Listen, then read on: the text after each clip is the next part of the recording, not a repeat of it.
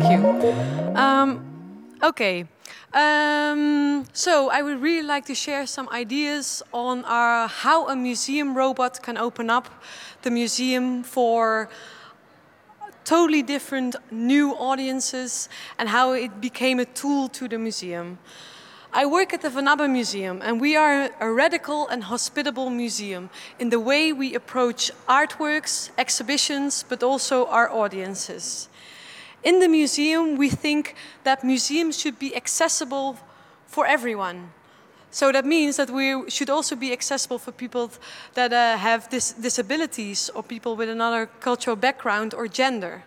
But unfortunately, this is not the case. The average visitor that, that visits museums in the Netherlands are still very white, very high, highly educated, um, uh, able-bodied, uh, and female. So, so much for the everyone in the Netherlands, if we're talking about everyone. So that means that we have a lot to, we have a lot to do. Be, but there are a lot of people who find all kinds of struggles and boundaries to get past that door, because they find all kinds of obstacles for entering the museum and the content that we are delivering.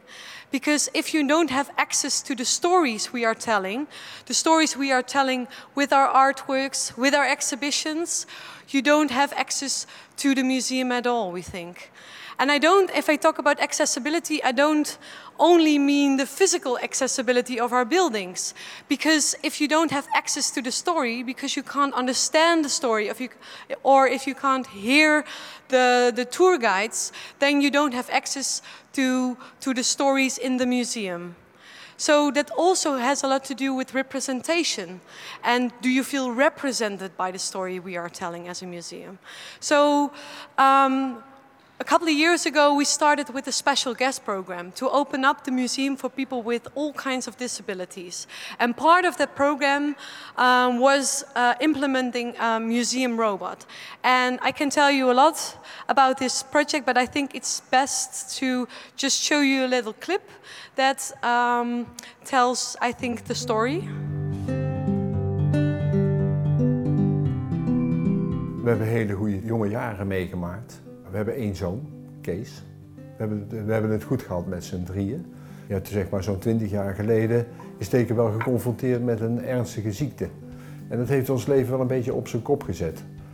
Maar ja, daarna zijn we gewoon verder gaan leven.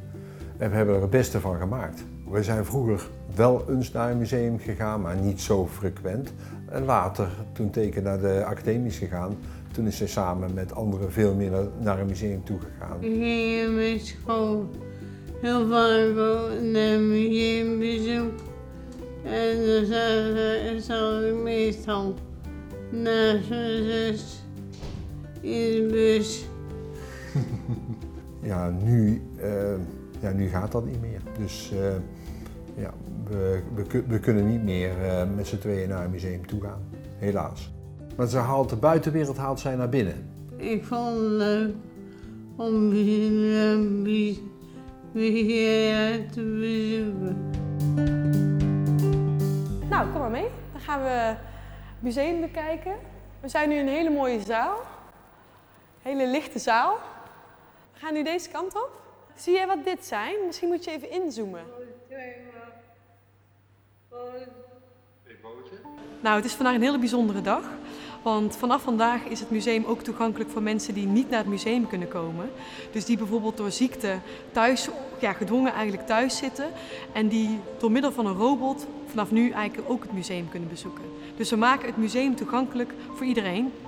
Mensen kunnen vanuit thuis inloggen in de robot en vanuit thuis kunnen ze dus die robot besturen en op die manier het museum bezoeken. Wat ik heel bijzonder vond is dat ik uh, Teken ontmoette en zij is echt een ontzettend sprankelende persoonlijkheid. Intelligente, grappige vrouw. Zit constant grapjes te maken. En zij is, nou ja, wat je noemt echt een kunstliefhebber. Zij heeft kunstacademie gedaan, houdt van schilderen, maar kan op dit moment niet meer het museum bezoeken. En voor mensen zoals zij vind ik het gewoon ontzettend belangrijk dat we um, het museum opengooien. En we merken ook, en dat is ook heel erg mooi om te zien, is dat de robot heel veel um, interactie oproept, ook met andere bezoekers. Is dat mensen heel nieuwsgierig zijn en daardoor ook heel makkelijk met elkaar in gesprek raken. Oh, dag mevrouw! Ja, nou. Wat leuk om u zo hier te zien. Ja, heel mooi. Wat heb je leuke schilderijen. Ja. Deze mensen worden als het ware uit hun sociale isolement gehaald in de maatschappij. Op een hele laagdrempelige manier. Eigenlijk geven wij ook een stukje zelfstandigheid terug, een stukje uh, sociale context door dit project te doen. En we hopen dat we dat in de toekomst nog veel vaker kunnen doen met veel meer mensen. Bijvoorbeeld mensen in het ziekenhuis of mensen die in een revalidatiecentrum zitten. Het is fantastisch dat wij nu deze robot hier in het Van Abbemuseum hebben. Want daarmee zijn we de eerste in Europa die het mogelijk maakt voor mensen die niet naar het museum kunnen komen, dat zij op deze manier toch het museum kunnen bezoeken. Het opent je wereld. Er is zoveel mooie kunst en ik denk bijvoorbeeld aan het Van Abbemuseum, waar we dan uh, ook al een paar keer geweest zijn. Uh, vooral ook als je de uitleg krijgt en de uh, kunst begrijpelijk gemaakt wordt.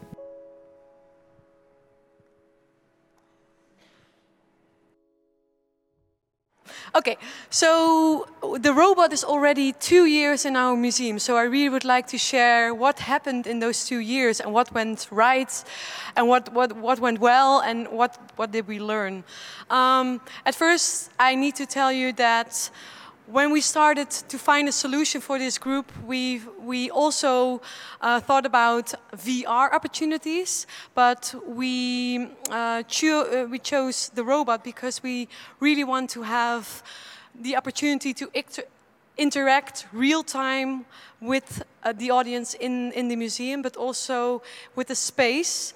So that's why for, the, for this moment we uh, went for the robot. Actually, I saw something on social media. I saw this robot on a video on social media, and three months later, um, with some added sensors to it, um, it was driving around in our museum. So some practical details for people that are really into practical details. Um, this is the robot. It is actually a telepresence robot with some features that enables it to um, drive around in a museum context. For instance, some sensors that it doesn't bump, that that it that makes sure it doesn't bump into any artworks, um, but also some uh, maximum speed um, opportunities, so that you um, have don't have any like robots racing around in your museum. So how to use the robot? People make a reservation on the website for a time slot during opening hours. They pay online and it's the same fee as they would have paid to go in, to the front door. Uh, they download the software. So you have to, for instance, have you need the software for Skype in order to use Skype. It's the same with the robot. You need the robot software to, to um, steer it around. Uh, you set up your own account and you use a stable internet connection. That's very important. And then you log in on the designated time and you get to meet your personal host of the day. And you use the arrow keys to move, or an iPad, or a joystick, or whatever you plug into your um, computer, it always works. And then you enjoy your visit. So this is how it it's, um, should go, but there are also some practical things we learned along the way. So there are the, the biggest obstacle was the Wi-Fi connection on both sides of the connection. So um, we had to make sure the Wi-Fi was stable in our whole building. So everywhere the normal visitors can go, the robot can go as well. So that was one of the first obstacles we had to, to take. A sense of space. So usually you come into the front door and you know where you are um, compared to the place where you are and, and, and where the, the, the cashier is and the, the, the museum cafe or whatever. And if you are logging into a robot, you appear somewhere in the building. So you need to be guided through where you are in space. Uh, we had to find accompanists and of course young now, many young people are quite familiar with digital technologies, but most of our hosts are sixty plus, highly educated and white and, and, and female and are not always so familiar with digital technology. So they had, at first they had some problems with, yeah, that's maybe not for me, or I find it hard to understand how this technology works. But we overcame that obstacle. And there were some do's and don'ts with robots. So for instance, the robot is representing a person in our museum. So you're not touching the robot when they, when they are driving. Well, that was something we, we had to learn along the way. Um, we shifted the way we are, we, we are touring, but the most important thing is that we are early adapters. So that was the biggest challenge so far. We are still the first robot, uh, we have still the first museum robot in our context, and it's still quite hard for people to understand how they can implement th this tool in their Uh, as a tool in their, uh, in their daily structure and, and how they visit the museum as an option. So people like to visit it like once, but usually they don't use it again. And that's something that, um, yeah, I think if, they, if there were more robots around, or more, they would, would probably understand how it works. Um, but we get so much in return. Um, a, a lot of new opportunities, because it was a solution for us to open up the museum for people with disabilities that could not physically come to the museum, people with long-term illnesses. But it also opened new doors to new audiences, for, for instance, foreign audience from other, other countries, of, as this picture shows, um, artists from Afghanistan that ho don't have access to contemporary art get their month, monthly dose of, uh, of of contemporary art by visiting the museum with a robot. And it also opens up the, cl the classroom. So not only classroom from um, um, yeah, high school or primary school, but also university use the robot in their class, and they don't have to leave the classroom. They just log in with their digiboards and visit the museum along the way. Um, I have to wrap it up, of course. It's very short. Um, so we use ro the robot as a tool, as a tool, and um, so not only to bring new visitors in, but also the other way around. So during conferences, we use it to let speakers from overseas um, present there uh, during a conference, or let the artists from other countries give a guided tour in, in, in the exhibitions that we have in our galleries. It's a way for us to start new conversations.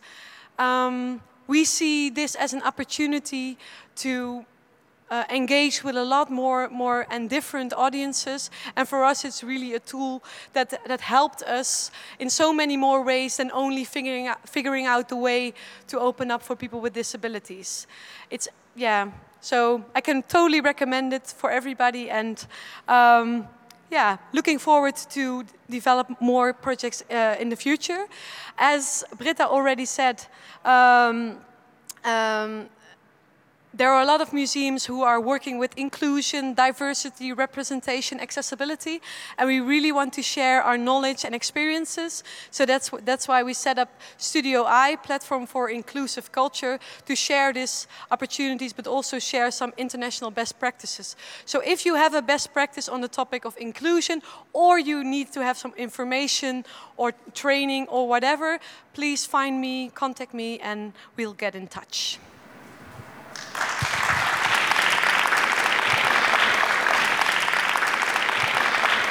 you.